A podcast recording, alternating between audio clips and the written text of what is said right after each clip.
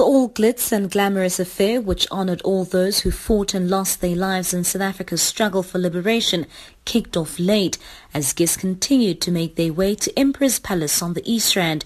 High-profile names such as President Jacob Zuma, ANC Women's League President Bathabile Dlamini, and Ekurhuleni Mayor Mzwandile Masina were absent from the proceedings.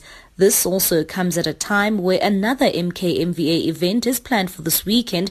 Mkhonto weSizwe's chairman Kebby Maphatsoe says it's unfortunate the president couldn't join the veterans.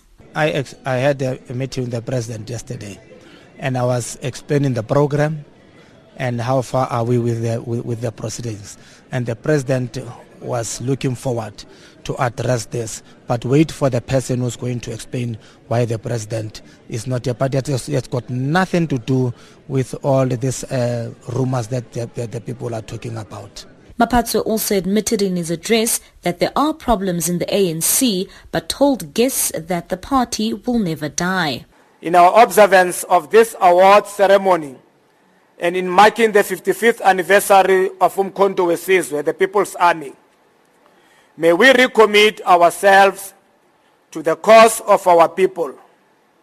May we declare that the African National Congress shall never die in our hands.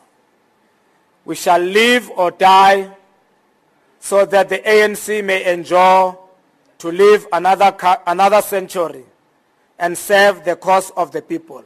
Minister of State Security David Mahlobo delivered the keynote address on behalf of the President and highlighted that South Africans need to continue to be taught on the true essence of the country's freedom. We need to educate all our people that freedom was not indeed free.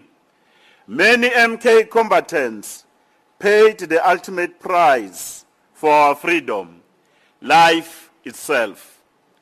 We must celebrate these combatants who constituted various MK generations as we are here today, who they are in their unbending belief that freedom must be fought for, dared to bring the oppressive regime to its knees, Another MK event will be held on Saturday at Nasrec, led by a different faction.